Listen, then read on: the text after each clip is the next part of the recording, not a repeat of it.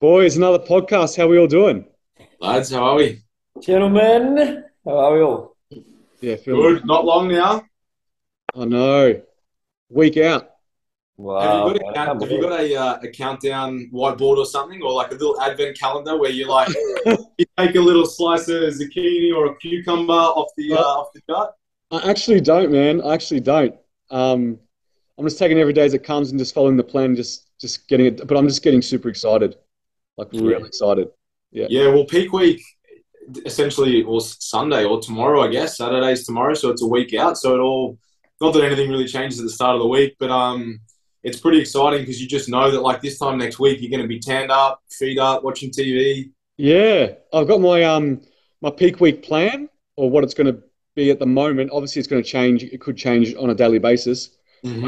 That's exciting. So yeah, I'm just looking forward to uh to getting it done and getting on stage. I'm really excited, man. I just oh, I cannot wait. Oh, well, we, we can't wait, man. I'll tell you what, like, just the little snippets we've been seeing, and obviously me and Scott have probably seen a little more than anyone else because we had the posing workshop and you've been here. But um, there is some some crazy level conditioning under the, under those clothes, and I think it's going to set the standard for the season ahead, man. Which is um, which is exciting, and just so amped that you're going to be on our stage to start the season, man. We're um, very excited to to to unveil you. yeah, I, I appreciate it, man. I'm just um I'm really happy regardless of the result. Like I'm doing this for myself and um it's been a long time coming and I'm really happy with how I'm looking and that's all I ever wanted to achieve. Yeah. So And I think, you know, last weekend at the posing workshop, how we obviously had Belle come out and shoot the photos. And just those photos of you in that camera roll, man, where, you know, you weren't you weren't posing for the camera. You know, they were just candid shots throughout the workshop. And, you know, some of the some of the photos revealed some some conditioning that, you know, is just there. It's natural. You don't have to force it. You know that you're in good shape when someone's taking a photo of you that you didn't know about and you look back at it and you go, far out. Shot. um Yeah. Very exciting. Have Well, you uh, have you got an idea on numbers, MG? Like, is it looking? Obviously, people don't really register for like the last week anyway. Yeah, but- well, we're, I mean, c- compared to last show last season, um, which um, was the show that I went to, MT, you were there as well, um, which I wasn't part of it at that stage. We've already got more registered than that one already. So we're, we're well ahead. Um, I think, just to give you a bit of an indication, I think last week after the posing workshop, I think bikini alone, we had um, 12 or 13 registered already. So it's uh, it's going to be That's pretty exciting. exciting, and the quality's high. Like we saw at the posing workshop, both of you boys. Oh, yeah. You know the quality that that is competing this season, and we sort of knew it was going to happen, didn't we? Because of the COVID years that we had, and people sort of putting preps off. But um, across all categories, there looks to be a, a, a high standard this season. So I'm just freaking amped, man. You know, regardless of whether I was part of it or not, from a federation perspective, even from a coaching perspective, just seeing my team and um, and the quality that we're putting on stage this year, I can't wait, man. yeah, it's good. What's the um? Which is going to be the most stacked lineup or the most people thus far that have enrolled? Uh, I would say probably as of last week, bikini. Bikini is Mhm. looking great. Fitness is going to be is going to be quality as well. And and this time around, classics um, looking to to compete with the rest of them in terms of numbers. So it's exciting, man. That's grass. Yeah. Is there any bodybuilding? Uh, I think we had four in bodybuilding. Okay. So um, and again, I haven't checked since last week, but uh, Cool. looking positive, man. Looking promising. So pumped. talking Yeah. about four and talking about business. MG, Oh, yes. four years since you've uh, opened Yeah. up Optimum Training and Nutrition. Congratulations. Yeah.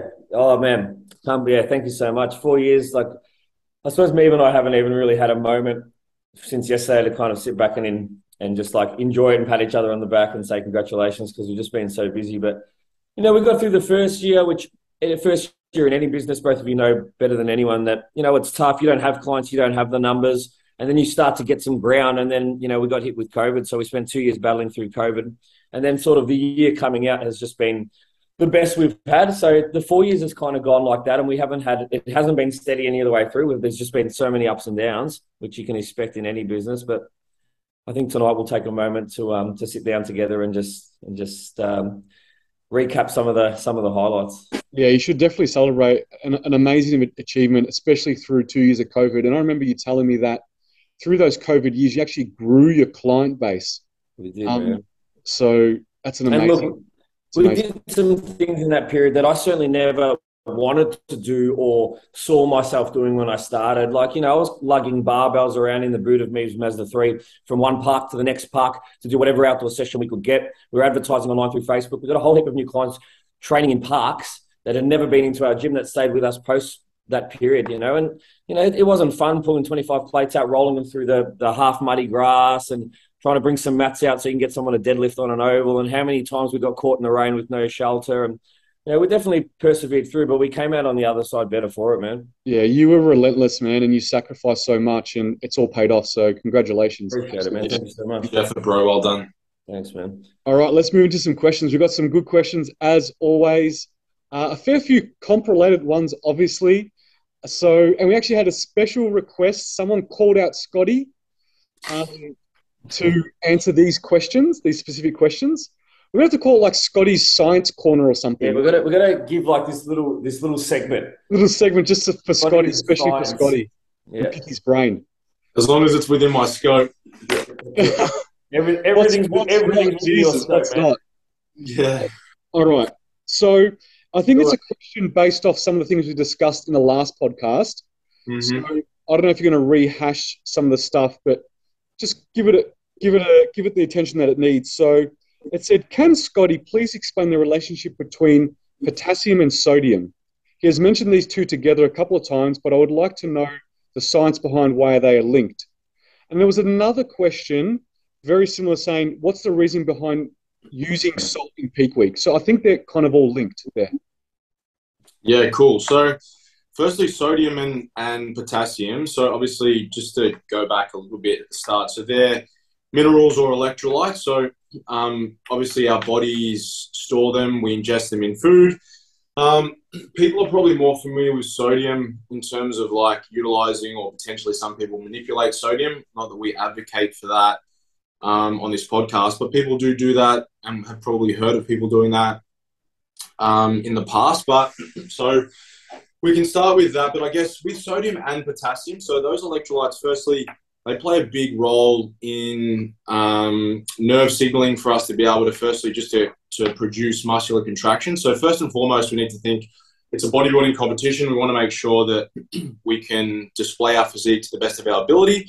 So in order to do that, we want to make sure that we have a really good balance of electrolytes. So electrolytes also are going to play, and in particular, these two are going to play a big role in our fluid balance. So whether we are holding more fluid um, intracellularly versus extracellularly. So, in terms of people understanding that, so intracellularly, we're talking about inside the cell, and extracellularly, we're talking about outside it. And so, the human body, we're going to store it's 66.6% or thereabout, 67, 65, um, depending on um, fluid balance and whatnot, intracellularly. And then obviously, we're going to hold um, the remainder of it, so the other third extracellularly. So, what we're looking for when we're competing is we want to optimize. We, are basically looking for euhydration. So we don't want to be dehydrated, and obviously we don't want to be uh, hyperhydrated to the point where we're essentially diluting um, blood plasma osmolarity. So, in terms of why would we consume potassium, everyone talks about um, everyone talks about the importance of having sodium or manipulating it. So again, we just spoke about the way that our intracellular water is held and our extracellular water is held. So we store um, potassium intracellularly, and we store uh, we store sodium extracellularly. So it's really important that we're, when we're considering those two variables, that we want to have the right balance. So we know that typically on show day, in an hour out or in the lead up to it, we're gonna, or, or that's what um, we do. We typically are going to load a little bit more sodium. Um, just to try and obviously increase um, increase, uh, increased blood pressure. So that obviously when we're up on stage, when we're really shredded and we're lean, it looks like we've got a really good pump and we can display the best physique that we can. It's also going to help with uh, with vascularity, but we need to make sure that we're allowing um, for our other electrolyte being potassium, because obviously if we're taking on one and we're not taking on the other, then we run the risk of having an imbalance, which is obviously going to uh, cause our body to potentially shift water where we don't want it to go and more importantly, can cause us to get a cramp. I don't know about you guys, but I've seen people on stage before who have potentially um, employed water manipulation protocols, and as a result of that, they've ended up cramping on stage, um, and then in, in some cases, people who use diuretics end up hyperkalemic, which means that um, basically they don't have anywhere near enough potassium, and their body starts shutting down and they start cramping. And as we know, a cramp is an involuntary muscular contraction, so there's nothing that we can do about that. So to summarize it, we want to take some potassium in the day before, mainly because most people don't realize that you actually need to consume that the ratio that ideally you want to have is a three to one in terms of potassium to sodium. So typically, society and us in Australia and America really bad as well will consume a really high sodium diet, but we don't place any importance or there's no awareness around um, needing to, to consume potassium. So we want to make sure that we're really evenly balanced across the board. So in order to do that, we take some potassium on the day before. But again, I'm not really, I don't know about you guys, but most people um, that I'm working with, they're consuming um, some form of white potato pretty much all day, every day throughout their prep. And potassium is a really high form, uh, sorry, white potato is a really high form of potassium. Mm-hmm. And so typically there won't really be any type of loading or anything in regards to that. It'll just make sure that there'll be one or two meals that will um, have some potato in it, or it might be some coconut water or something the day before, just so that we know that potassium levels are at a really good point. And then obviously when we do put in an acute dose of sodium around about an hour out, um, it's not going to cause any you know major shifts of water. And just to be clear on that as well, just because there are some people who do think that perhaps you can trick your body um, and not consume sodium and that you'll just get a, a, massive shift with water. So basically, this ratio of, of three to one, so or sorry, two to one, so to speak, is your body is not going to give up ground no matter what you do. So if you're like, I'm going to stop consuming water and I'm going to not take sodium, all that happens is your body releases, your kidneys release a, um, or the adrenal glands release a hormone called aldosterone. And what that does is it stops you excreting sodium so that you reabsorb it. And all that does is, yes, you may change the ratio, but not in the way that you think. So let's let's assume that you've got um, 666 mils of water on one side and you've got 333 on the other. If you're dehydrated, your body needs to obviously have water in order for it to be able to function as a human being. So it might take um, 100 mils out extracellularly, but you, you might also lose 100 mils intracellularly. And so you have to weigh up the cost of doing business. Yes, I might have taken some water out from the extracellular layer, but then I'm taking some out from the intracellular layer. So essentially, my muscles are going to appear smaller. And given that our muscles are around 75% water, we're essentially just bastardizing the look. So, long story short, you don't need to do that. Keep things very simplistic um, recommendations would be to consume um, a good source of potassium um, leading into the show, but people should be doing that anyway on a day to day basis. And then sodium would stay the same. And then typically, depending on the athlete and how they respond to sodium, we'd look at perhaps an acute dose of anywhere from 1,000 to 1,500 milligrams within that sort of one hour out window. Yep. Yep. I think you nailed it, man. Yeah. Sorry if that was too much and I rambled just, on. Just so we're not fully geeky with our words, can we assume that uh, intracellular is within the muscle and extracellular yeah, so is on the skin, or what people say it's under the skin? It, yeah. Outside that layer, yeah. So you've got the cellular layer, so just think inside the cell, and then there's an interstitial layer, so it's sort of like a little barrier in between, and then we've got our extracellular layer. And when we're talking about, as well, should probably simplify it a little bit. When we're talking about blood plasma osmolarity or osmolality, um, we're talking about basically the concentration of your blood plasma. Uh, blood plasma. So, as in like whether it's really so if we're saying that we're diluting blood blood sodium levels, it means that the amount of sodium within your blood is lessened. Versus obviously, if we were increasing it, then obviously it would be increasing the amount of sodium within your blood. Yeah, and why so potassium is okay a day before, does it not? How long will your body hold on to that potassium before it gets depleted and needs another dose? Well, everyone's different. Essentially, and this is the other thing. So your kidneys are working on a minute by minute basis to regulate um, your body fluid levels. So if you're holding onto too much potassium, then you'll just excrete more of it. If you're holding on to too much sodium, then you'll just piss out more more sodium. So, so if, I, if I took potassium in the day before, and I didn't take anything in for a day or two, is that okay? Mm. The body will just hold on to the potassium because it's no, it's not getting it in. Hold on. So start again. So you're saying so you're competing on a Saturday and you take in potassium on a Friday. Mm-hmm. how long until I need to really top it back up?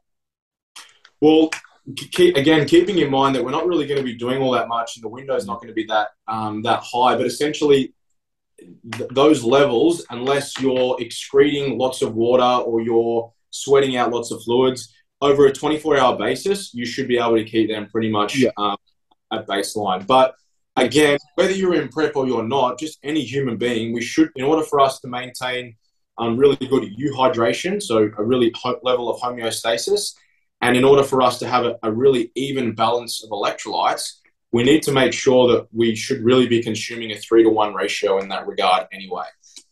And, and with the sodium, you said we have like a shot of sodium um, an hour before before stage time.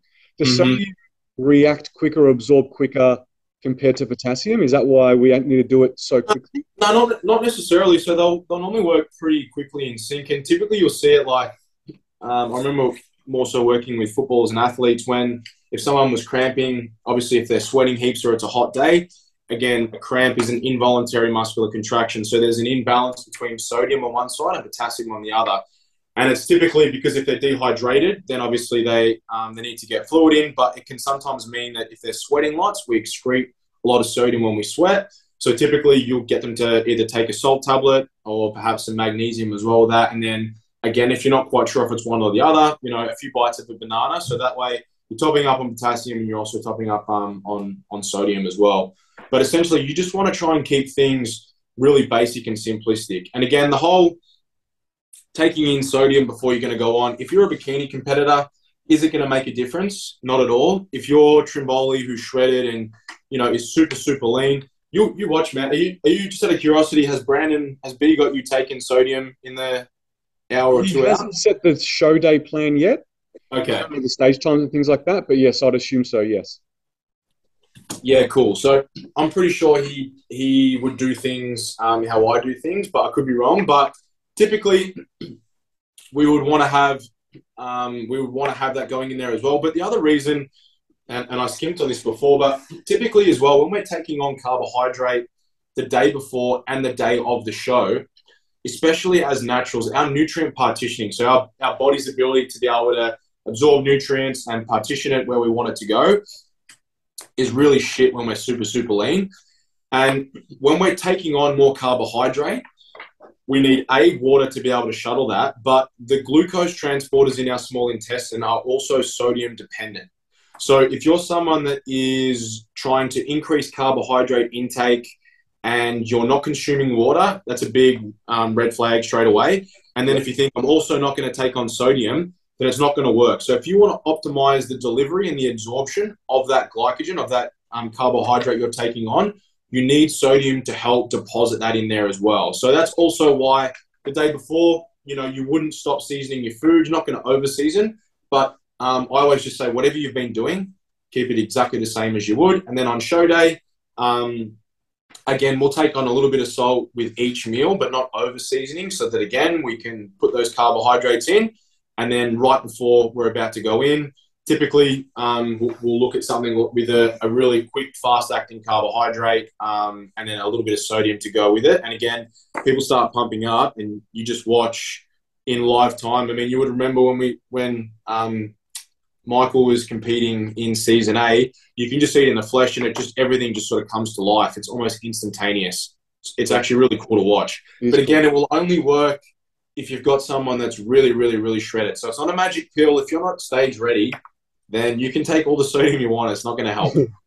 yeah. yeah, yeah. And I think like the other thing is, um, if you if you you your coach and if we're one of your coaches may employ a post stage meal, so after show meal. That's not just a free for all and you know more sodium because you've just had a shitload of sodium. So one of the reasons why I think most of us employ a meal post stage that's you know a fairly normal meal, but typically we'll have either potatoes or a banana added. I know for me personally, I typically will add a banana, is because we've just acutely spiked those sodium levels. We've gone on stage, we've done what we needed. So now we're trying to bring that potassium balance in as quickly as possible. Yeah, and that's the other thing to remember that obviously, if you did this all day, every day, again, we're going to see an increase in um, in blood pressure, which short term, essentially, that's what we're looking for because we're doing this for an acute period of time. But as soon as we're done, So I'll typically have my guys, they'll consume a magnesium tablet straight away, banana, perhaps some coconut water, and then there'll be no um, seasoning throughout the rest of the day, and they'll be really hydrating. And then obviously going to the gym to train um, also helps to obviously um, expend some energy, but obviously as we're training, we're needing to take on more water as well. And what you'll find is if you do that, you'll be able to balance those levels out. Because when you get off stage, the chances are like you might have been peeing clear majority all morning, and then you haven't taken on any water for the last sort of 90 minutes to two hours for your show time. Not because you're cutting water, but because we don't want water in our stomach. You've also taken on sodium. So essentially, your body's just slowly, slowly, slowly um, becoming a little bit dehydrated. So as soon as we finish, we just want to rehydrate you again. And again, we need to get that that electrolyte balance back on track. And we do that by taking on potassium um, and then obviously by taking on water. And to be honest, your kidneys will do the rest of it. So yeah. they they basically do all the, the grunt work for us. If we've got too much sodium in our blood, um, then essentially when we do go to the bathroom, the concentration of our urine will be um, will be a lot more um, concentrated essentially. So we'll piss it out. Yeah, basically, yeah, pretty much. All right, I think we nailed that one. I, I got a really funny question. Well, I thought it was funny, but it's kind of similar. Uh, dry oats on comp day with peanut butter. Any science slash secret to why people do that? Come on, Scotty. What's the science behind dry oats and peanut what's, butter? What's the methodology behind so, it?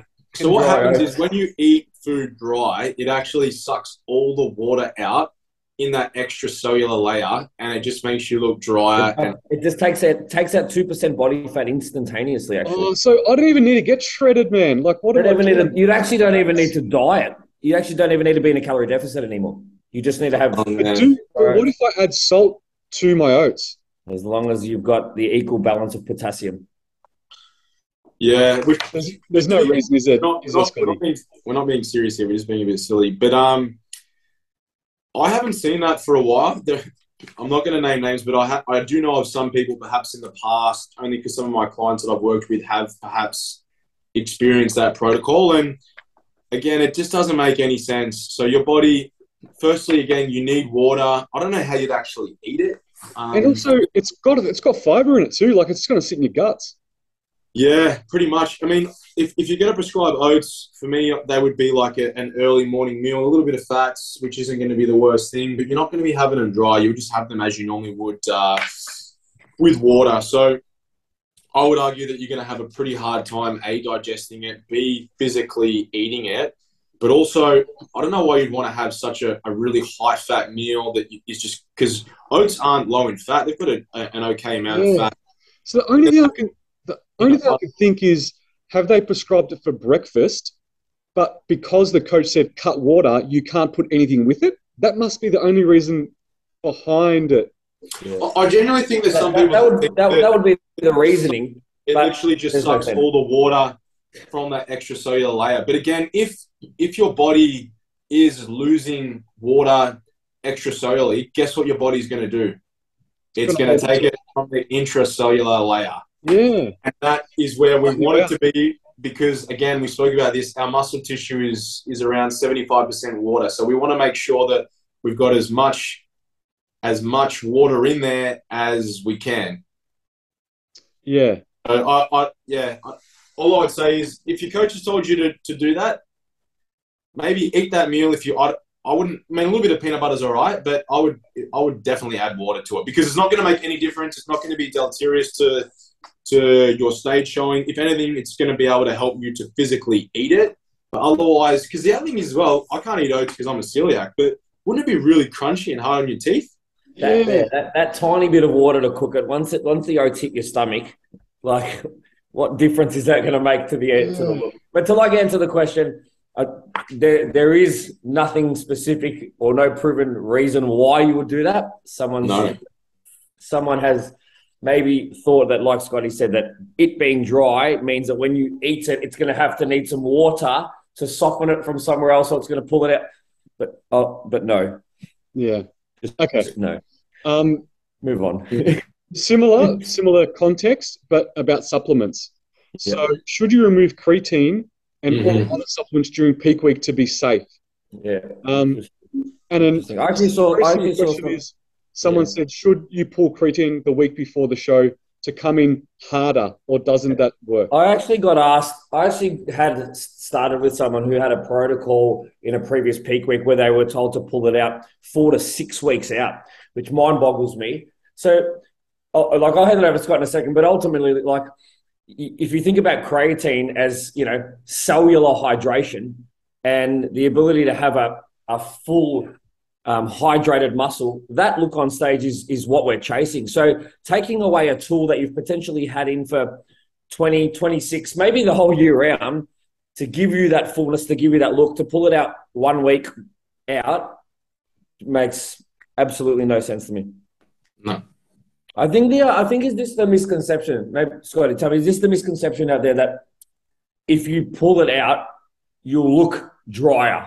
Is this what people think? Like you pull creatine out because creatine water. water. So creatine water, yeah. water. So it's I'm going to look less watery, but it's it's it's holding water within the muscle, which is going to give us a good look and a good pump. So it's putting water where we want it, and if we take it away, and what did you say? Like Scott, you, you summed up really well before. Like ultimately, if, if there's no water outside the cell, we're going to start pulling water from inside the cell. So yeah, so you, your body is so much smarter than what you are. So if it senses that there is an imbalance, and again, again, keeping in mind that your kidney's job is to, they're constantly monitoring things. So just think of them, they're, they're basically making sure that in, in terms of fluid restoration, everything is on point. If something's not right, they're going to attend to it um, straight away. If you're not consuming enough water, then your body's going to secrete um, the aldosterone hormone, and essentially you're going to stop excreting water. So basically, if if if you are take again as you, you you summarized it really well there's no there's no need to do it because you're not pulling water you may lose some water and some weight but it's not going to come from where you think it's going to come so it's it, it's likely going to come from that intracellular layer and again even if there is a slight shift extracellularly over a space of time your body will correct that anyway and um, it, it will balance it out and it will take water from where there's more of. You just got to think it's supply and demand. So it's like if I need more of something and I don't have it over here, but I can see it, it's over there, then your body will just take it from where it is and it will, will stick it to the other side. And that's the, the most simplistic way to be able to, to explain it. So I would say if you haven't taken creatine, I, I wouldn't start taking it the week of the show, but not because, oh, you're going to hold water, but just because sometimes when people first start taking it, depending on the dosage and if you're doing a loading dose or if you're just taking five grams a day, because typically you need to, everyone's going to be different, but there's roughly around about your body can tolerate about 100 to 120 um, grams to, to get complete saturation. So you'd either do that over seven or eight days, or you can just do it slowly over five grams a day.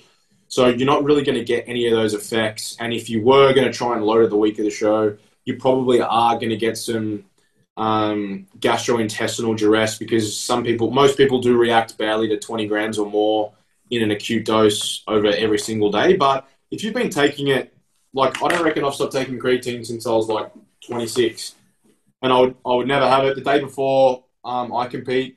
It was I always have it in my post training shake. It's the same as usual. So your body doesn't think, oh, I'm competing tomorrow, so you know now I'm gonna fuck you up because you're taking creatine. It, you've you've been consuming for such an extended period of time, it's quite the norm. I would say that it's more risky to pull it out because your body knows it. It's acclimated to it. If you've got complete saturation, then it's not a problem. Leave it, yeah. Just leave yeah. it. Like we said, like, the body's way smarter than we are.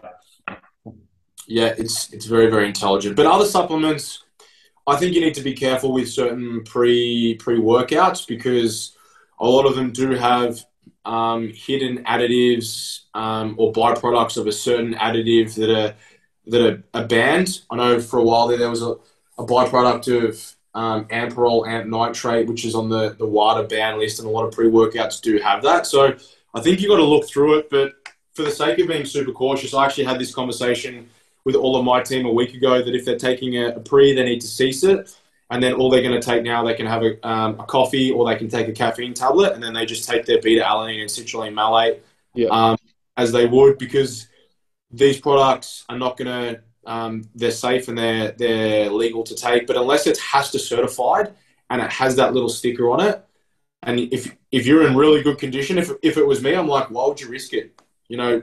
Yeah. You're not taking Brandon, Brandon asked that question. Yeah, but but you yeah. take but you take a pre-workout, um, and you're not doing it to burn fat, but there's just something in there that's banned, which there there are there's very rare. Um, it's very rare that there's a pre-workout that is 100% clean. Um, for me, it's risk for reward. So if you're going to do it, I I've used I, for my last comp. I got it's from. There's Masashi. No, it wasn't that, wasn't that one. It escapes me. It is. I can't. I'll. I'll. I'll have a look. I think I've got it at home because I literally had it for the day of the show, and then that was it. But it's it's HASTA certified, so it has that little symbol um, on it. But for the sake of it, to be honest, it's not really worth it because there's not really anything in there other than a little bit of caffeine. And yeah, for my guys, I'm like they, they buy the caffeine tablets. You'll take that. You take some citrulline and some beta alanine as you normally would, and then a little bit of diet cordial and knock it back. And there's your there's your pre pre pumper. Yeah, it's for, for the for the safe for the sake of it and for being safe. Um, it's not worth not worth the risk. Yeah, Brandon questioned me. He said, "If you've taken pre workout, mate, I want you to switch to this one. It's got this special label on it. means it's not contaminated. yeah. And um, and we'll be good to go. Make sure you swap to this." And I said, "Mate, I don't take pre workout, so we're good to go. I have a coffee, and that's it." Yep, beautiful. So yeah, it's and that's something that uh, I'll employ with with clients for sure. Yeah. Okay, so just quickly, so that's been answered. I'm going to jump onto some more supplement ones, but I, just to finish off some comp prep ones, there were some questions about uh, weight gain post show, at what rate, uh, reverse diet questions cal- about calories. Do you go to maintenance post show, things like that? We've answered a lot of these in previous podcasts, so I'd advise uh, that person that asked that question to go through some previous podcasts, have a look at the descriptions, have a look at all the questions that were asked, and it would have been answered in there. Also mm-hmm. asked a question about timeframes of um, how long an off, off season should be, competing between shows and things like that, which you spoke about how long an off season should be and, and, and planning those. So we've also spoken about that too. So make sure you check out some of the previous podcasts. But staying on supplements, um, EAAs and BCAAs. Yes or no? Which is the best supplement? Timing around training, which is more ben- beneficial, or both? Opinions on, on all three. So BCAAs and EAAs. Is there one better than the other? Do we put them around training? Are they both good? Who's the supplement? So e, e, EAAs and firstly BCAAs, so branched chain amino acids or essential amino acids. So that's what we're we're talking about for those that um, don't know what they stand for. So for a while there, everyone sort of thought the branched chain amino acids were the holy grail um, because there was a strong correlation between that and um, spikes in muscle protein synthesis. But they later um, identified that it was leucine, which is a branched chain amino acid, but it's leucine um, that is the amino acid which um, we need to consume um, in order to get that uh, muscle protein synthesis spike. So is it essential? Um, no, I don't take branched chain amino acids, but in terms of essential amino acids, so essential amino acids is basically just a form of taking protein. So it's not unlike taking your W WPI, but they taste nicer and they're obviously in a um in a, you'd have them with ice or whatever, like as, a, as an intra workout um, as an intra workout drink whilst you're training. I think they can be advantageous if you firstly in prep when perhaps you're looking at stretching out your meals. I think it can be beneficial to be able to have them. So if you're someone that's um, perhaps going to fast for the first five or six hours of the day because you want to save before you're going to consume a meal, then perhaps just sipping on some of those throughout the day is going to be beneficial because they are a complete protein source. Um, and provided it depends how much you're having, we, we typically need about 20 grams of protein of a complete protein source to get a spike in um, MPS. But I think if you're training fasted, then absolutely you should be taking them because otherwise you're going to be breaking down um, protein, especially if you're um, following a lower carbohydrate diet. But otherwise, if you're someone that struggles to hit your protein intake, um, they, they can be really good bang for your buck. But otherwise, if you're taking 15 grams, let's say that 15 grams of protein at 60 calories, that's not a lot of food. If that's someone, most people aren't going to be too upset about losing 15 grams of their daily intake of protein. For the sake of incorporating that either during your training, when you are training and you're in the dieting state, um, can it be maybe minutely better. I, I personally think so. Perhaps it, um, and again, for the sake of it, it's not going to do you any harm. So, for the risk of me taking on a little bit of extra protein during that workout and um, preventing me from perhaps breaking down too much muscle if I am in a really aggressive digging phase, for me, then it's worth the it's worth the investment. But is it essential? I don't think so. It just comes down to preference. If you can afford it, they're not really a costly endeavor. It's like fifty bucks for a big tub. Um, so if you want to have them, then you can. But otherwise, if if you're getting a minimum of four bolus protein feedings, so four feedings of protein a day, then um, then that's fine. So, like, if you had to pick one, if you had to pick one, which one would you buy? EAAs, not EAAs. Okay. amino acids. Yeah. The thing is, a lot of them come as a blend together. To be honest, I see a lot of them they come as a blend, so you can always do that. Another thing is, make sure you track them correctly. That's what I was about you to don't say. scan the label because it says zero calories for most of them, but it is protein. So if you're mm-hmm. taking in three grams, it's three grams of protein. Track it as three grams of protein. in your Sometimes sugar alcohols as well, right? Like and sometimes sugar some of them. alcohols. So be careful. And like Scott said, like if you're looking for a minimum servings of you know 15 to 20 grams of protein, a lot of them have like three to five grams per scoop, but they're advertising it on the label as EAAs. And if you just have the one scoop, you're getting three to five grams. So and then you're not tracking it as well. So all of a sudden, you know, for you to get the the the dosage that you know you require to potentially get the benefit, you're having to have three to four scoops. Now you thought it was 20 calories, it's now 80. So just Yeah. these things are things that like you definitely want to be um, looking out for. Scott, I want to ask you a question. Like I'm an off-season athlete. I'm a I'm a bikini or or, or even like a men's classic guy, and I'm deleting you know five six hundred calories above my maintenance day in day out, and I'm getting five servings per day. Am I am I wasting my money? Yeah. There I wouldn't go. bother. If you're getting that much, then you, your body your body doesn't need it. It's more so, again, for me, I think when you're in the dieting condition, because the risk of catabolism is going to be higher Definitely. when you are in the dieting condition. And so risk for reward, the one thing that we don't want to do when we're when we're dieting, even though it's just a cost of doing business, there is going to be some muscle loss.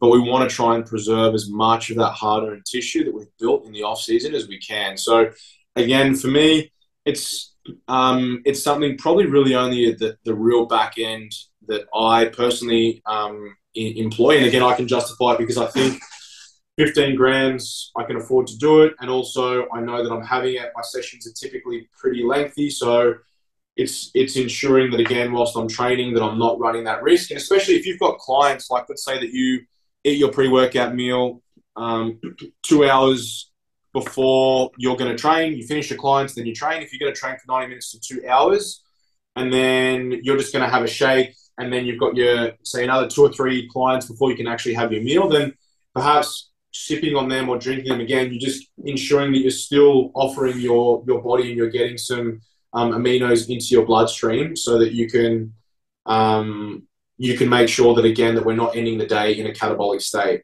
Yeah. Awesome. So, Uh, so Another, another circumstantial and situational. Yeah, but otherwise, off season wise, unless you're you're on really bad cows and you're only eating two or three meals a day, I wouldn't waste your money. perfect. All right, another protein related question. This one is about whey versus casein. Pros and cons of each. Should I be having a combination shake for muscle gain and to keep appetite at bay? I I, I haven't had casein powder since I was since back in the day when it was all about you must have it before bed so that you don't your muscles don't shrink while you're in bed and you wake up, you know, in a catabolic state. I haven't had it since those bloody myths back then. Yeah, yeah. Yeah, I'm the, I'm- I'm the same, man. I um, I pretty much only have an isolate sometimes after I train. You know, within maybe a two-hour window. Depends on the day. Sometimes I don't have a, a, protein at all. It depends on what food I'm eating for the day. Um, if you're someone who struggles to get food in, um, potentially it can be opportunistic. I don't think that like necessarily there's anything that says that you know eating casein before bed is going to make you bigger. I don't think there's any research or studies that that can show that. So you know what? If you're someone like I know the big thing at the moment is everyone's on the, like that Muscle Nation custard. Mm. I, I, I feel like that's a big one. Um, if you enjoy that custard, it fits within your your plan, and you know it's it's it's trackable, measurable. It helps you get to your protein goal because you don't like to eat big meals. I've got no issue with it, but as long as you're eating it for the right reasons, not thinking that you know your your progression or gains are coming because you're having a slower digesting protein. So, for example, like Scott, if I was to have um, an isolate shake before bed and a tablespoon of peanut butter to potentially slow my digestion, versus having a casein protein, do you see much difference? Yeah, and that's what I was just going to say. I, in in prep, I typically have, and I know you have. I think you have yogurt, don't you, Trimboli? Yeah, yep. don't you have canned yeah. fruit? Love canned so, fruit. So that, that's what I'll typically do. I always have um, Chobani yogurt with protein powder, and then a heap of strawberries, so fiber, which is also going to slow down the digestion. And then I'll normally have a good serve of peanut butter, because again, that way I'm consuming um, protein and I'm consuming fat, so the rate at which they're going to be digested is going to be slower and then it's going to do the exact same thing. So, uh, yeah, I, I, don't see the point in it. And to be honest, I think it's a, it's a, it's a waste of money. It's just marketing um, at the end of the day. But I think everyone should, I think it's beneficial to have a good protein feeding before you're going to go to bed, especially when you're in the dieting condition.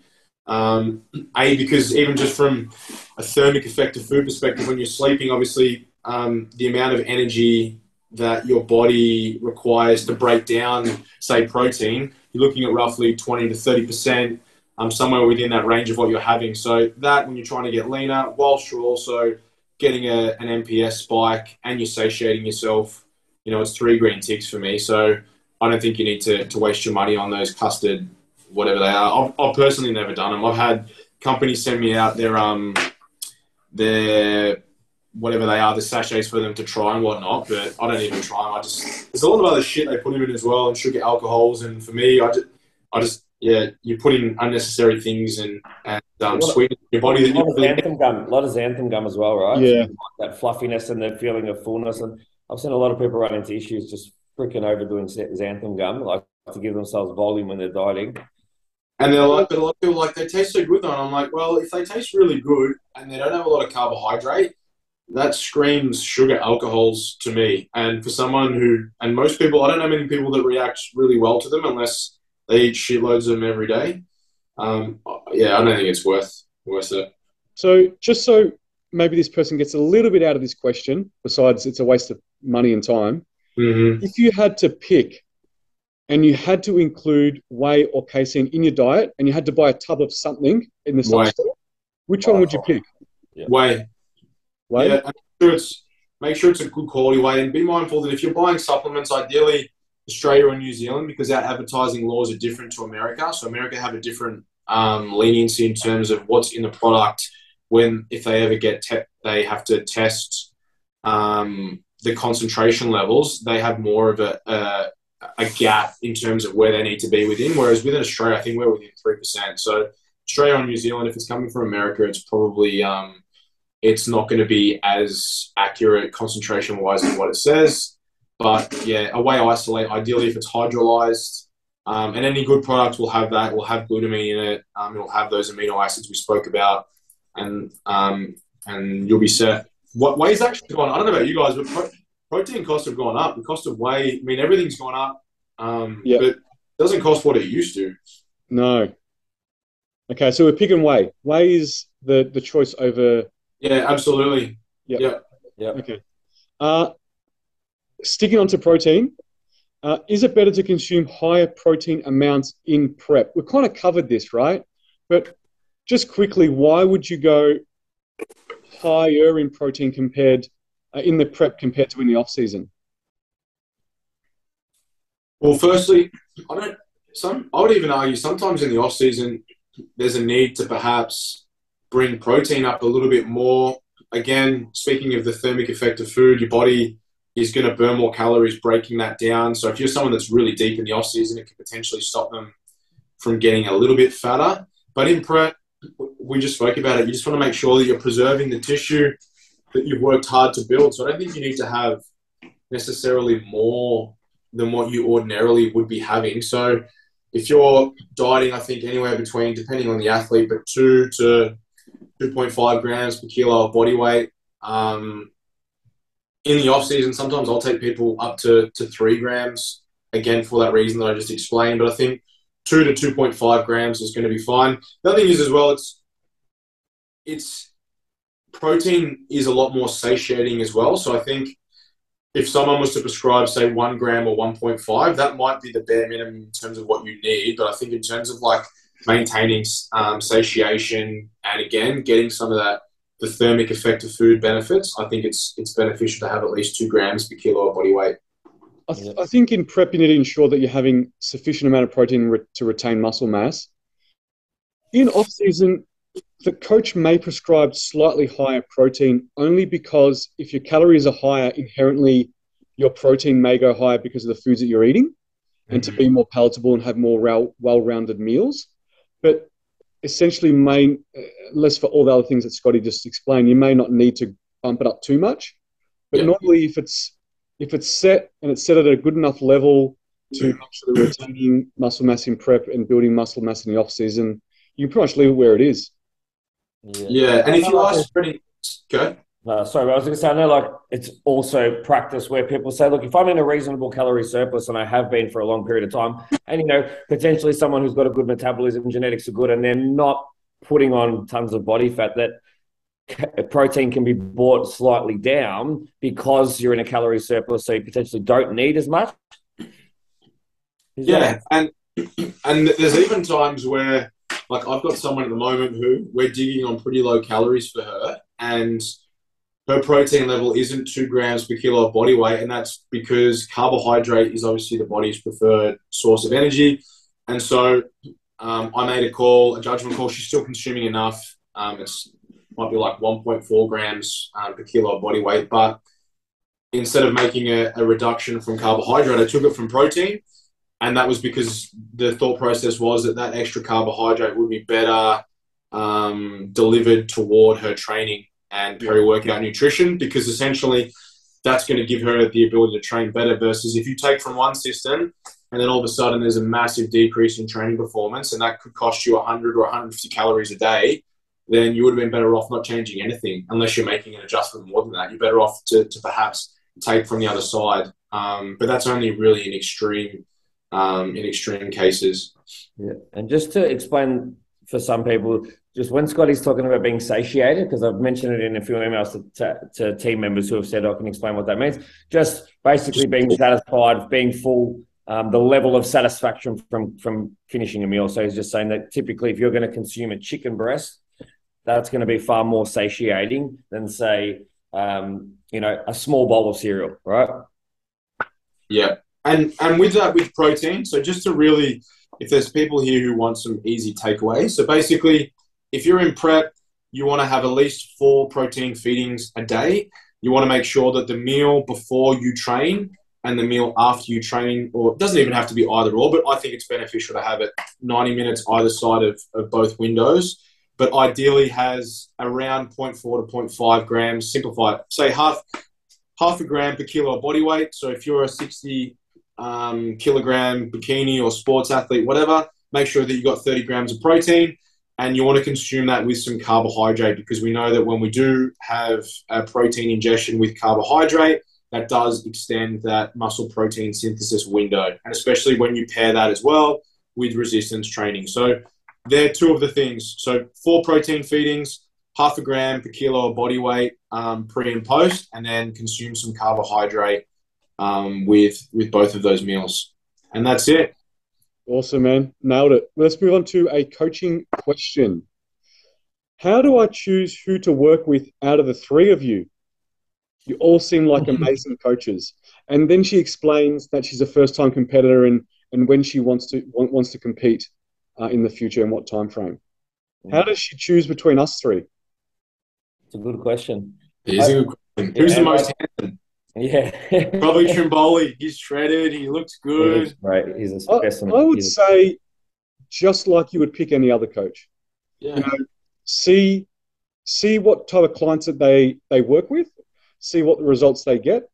Uh, look at the clients, you know, stalk their clients, talk to their clients, have a look at the team they have, see with see if you'll gel with the type of team that they have, and then talk to each of them and, and, and communicate with them and see how you vibe with that, that person they're mm-hmm. obviously their price point, how they work, whether they're online, whether they're face to face, whether they're a blend of both. and and then go from there. That's how you pick a coach. Just do your uh, due diligence and make sure you do your research and yeah. and, and look at all all aspects of their coaching. Yeah, and I think book it- this, like none of us are doing anything like crazy different to the other in terms of like strategies that we don't like you've seen from 14 episodes you know we're pretty much agreeable on most topics. So i think mt just nailed it. Like find your vibe um, and um, and yeah talk to other people. It's a good way. Yeah and if it's if it's someone else like if you're just like oh i'm looking at certain certain people as you said mt i think it's very beneficial to perhaps just reach out. Everyone's pretty friendly on instagram these days. Reach out to perhaps some of their athletes get their vibe for it and book, book a consult it's pretty rare these days that you'll have. I know if I'm ever onboarding, if I'm taking new athletes, it's pretty rare that I won't have like that interview process. It's for them to make sure that obviously they get all the questions that they're answered on their behalf, but also for us as uh, as coaches to make sure that you know that we we vibe and that obviously we as coaches have expectations of our athletes and from what we expect. And maybe you might be like, you know what, um, perhaps you know you're maybe not going to be best suited to me. Um, these are some people that I can suggest for you, or whatever, or and just go. There's, there's nothing wrong with that, but I think having a consult is definitely beneficial because at least that way you can pre-plan a list of questions that you want to ask. And I think if they're a good coach, they'll have answers to all of those things. And um, and again, it gives the coach the opportunity to, as uh, as MG said, just to see if you guys vibe, and then if you do, go from there. Uh, funny thing, just going to mention it as a red flag that people have told me is whenever they inquire with a coach and a coach just sends back pricing and some just basic information, and the first thing that coach doesn't want to do is actually, hey, let's set up a chat, let's have a chat. Red flag. So if you reach out to a coach and they don't even want to talk to you, they just send you a bunch of information and some pricing. Um, yeah, probably look at a coach that actually wants to spend some time to organize a chat and have um, a conversation with you. Yeah, definitely. All of us do that, so not going to have an issue there. Mm-hmm. Another coaching question. Uh, so I'll put it straight for this one. Do you coach women for WBFF? Or would it be better for going with the WBFF Pro because it's more of a glitz and glamour federation? Not doubting your coaching, coaching in any way, but I'm highly considering one of you for my next comp. Love your potty, by the way. Mm, appreciate it. Good question. And like this comes up a lot, right? Yeah. I, I, would say me and MT, we've spoken about this previously, right? And I think we're on the, the same page. I'm sure Scott would be too. But I think um, when you're thinking about where you want to compete, I don't think that your your coaching choice is as important when you think of something like WBFF, like me and MT have spoken about in the past. I think more probably your posing coach's choice for a federation like WBFF is going to be far more yes. important. I think having a coach that has proven um, track record, getting athletes, both male and female, or whatever, depending on what division you want to do, in shape is far more important than um, them coaching you for a specific federation. Um, and I know MT, you and I have said this before, but you know something like a WBFF, potentially choosing where you pose may have a, a, a better outcome for you than than the coach that you choose yeah, the coach is obviously going to uh, make sure you're getting the best shape of your life as per the division and what physique you need. You need. The for a federation like that, the posing coach is going to be the one that does all the glitz and the glamour. And we know some very, very good WBFF posing coaches that are also athletes that we send our clients to. So we definitely liaise with those people. I have some WBFF competitors and some lined up for next year. Um, there's a little bit of goss that potentially next year, middle of the year or late middle of the year, there'll be a show closer to us, potentially in our state for the first wow. time. So we, we drop bombs on this podcast. Sure. So yeah, that'll be exciting. But um, we we, we gave away Maddie's secret for Maddie. Now yeah. now MT's dropped the bloody WBFF bombs. um, are, are you going to do it, Scotty? WBFF, mate? You guys have called me red-handed. yeah. Um, but but yes, you know, like not only WBFF but also other federations. There are great athletes that have a coaching service, which may not be their best service. So be very careful with um, thinking that an athlete, a great athlete, can also be a great coach. Yeah, and again, it comes back to like we said, just because, as you said, someone looks great and they're it could be genetically blessed, or perhaps in those untested federations as well. Some people just respond really, really well to drugs, and if that is perhaps a protocol that they have built their physique around, I think you have to you have to be so careful. Uh, if that's something that you're looking to go down that route, I think you need to be even more selective with who you employ because you want someone that has a really good background on pharmacology um, in that space. But otherwise, yeah, just because someone looks grouse when they're on stage doesn't mean that they know what they're doing in the coaching. Um, yeah, and also you're looking for a coach. So if you go on their social media and there's no photos of their clients, and you can't see their coaching results, and you don't know who their clients are, you don't know who what their results are like, and you can't reach out to any of their clients, then there's kind of some red flags for you there. Yeah. Um, and we've had some clients that have come from these type of people, and it's amazing what what they've done to these people that we've had to rectify. Yeah. And if you if you were to speak to one of these coaches and you've heard any of the stuff we've been talking about in the last 14 episodes that we've said, I don't know why you would do that. That's another massive... dry oats, dry oats in the morning, comp day. Dry oats and peanut butter. Yeah. Yeah. Make sure you do that, Trimboli, next Saturday morning, all right, bro? Dry oats. I'm going to do it. And then you know what's going to happen? I'm going to choke or something, something bad's going to happen. And have a shot of vodka too before you go on. Yeah. And a glass of red wine the night before. Oh, hey. And obviously the vape. Come on. Yeah. Yeah, remember did we get questions about? Oh, yeah, vape was like a to yeah, dry powder. You're going to see me laying down the floor, legs up, um, with my headphones on, vape smoking a stogie. yeah, with a vape and a glass of wine. Yeah.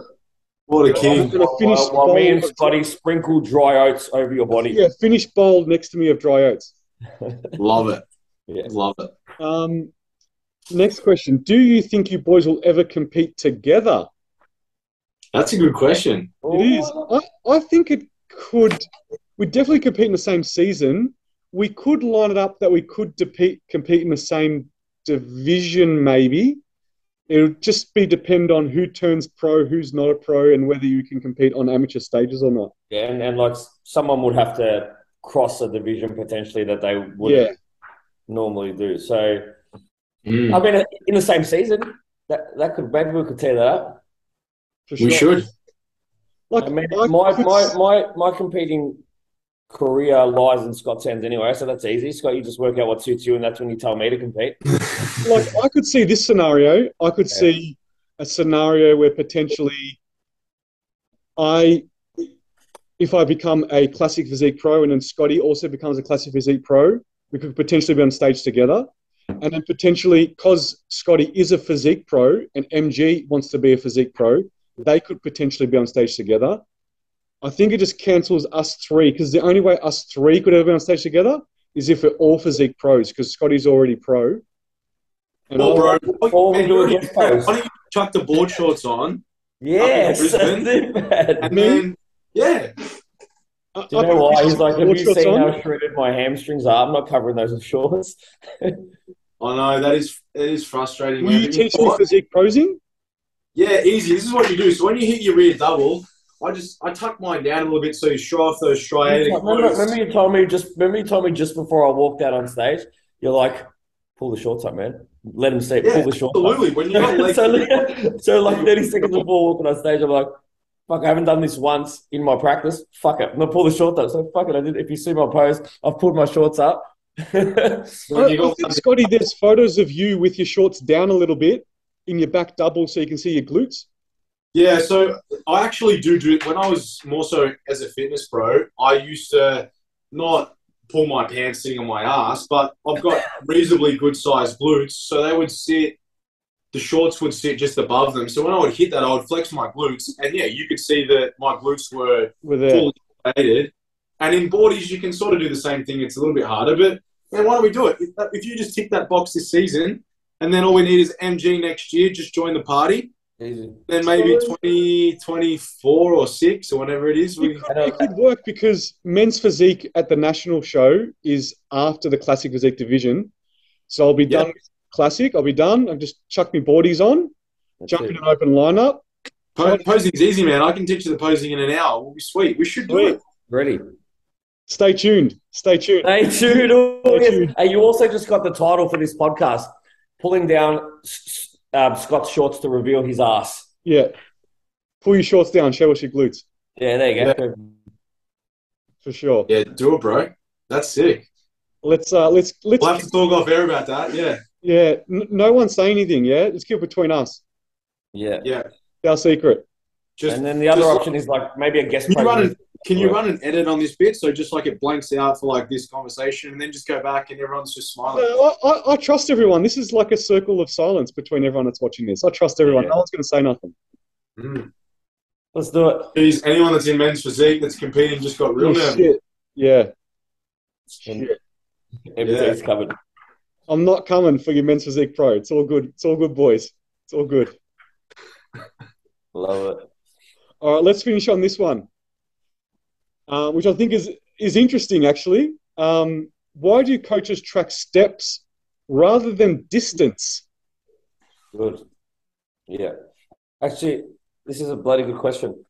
Like in in theory, if you could somehow effectively and efficiently track distance, you could potentially use distance to do the same thing. But the reason is how freaking hard it is to stand up. Let's just say I'm going from here. We finished this podcast, right? Because I know Trimboli's busting. So Chimboli stands up and he runs to the toilet because he's busting. Yeah. Does he measure out?